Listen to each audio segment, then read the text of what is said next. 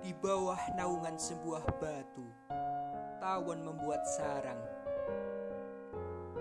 Ia hidup sebatang kara karena terusir dari kawanannya. Konon, ia telah melakukan kesalahan fatal, mencintai tawon yang bukan dari jenisnya. Kita kaum terpandang Salman, tawon pujaanmu hanya akan mencoreng kehormatan kita. Tolak ibunya saat ia minta restu guna mempersunting tawon betina bernama Asmaul Husna.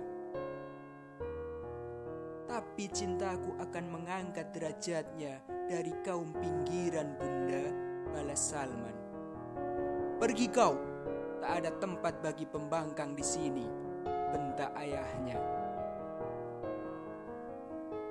Jangan diam saja anak muda, kejar dan pertahankan cintamu, nasihat si batu besar.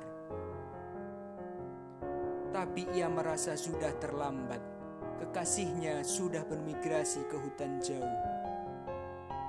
Kupikul cintamu sampai jauh sayang, hanya itu yang bisa dikenang Salman sebelum Asmaul Husna pergi. Cinta membuat kita merana kawan, aku tak berminat lagi, balas Salman. Aku lebih menderita darimu, kau hanya terusir bukan? Karena cintaku pada seseorang, aku dikutuk menjadi malin kundang, menjadi batu.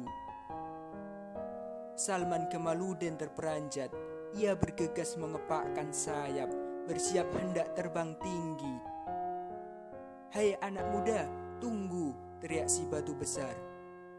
Aku akan menjemput cintaku, menemukan Asmaul Husna, peduli setan dengan silsilahku. Aku rela dikutuk jadi batu sepertimu.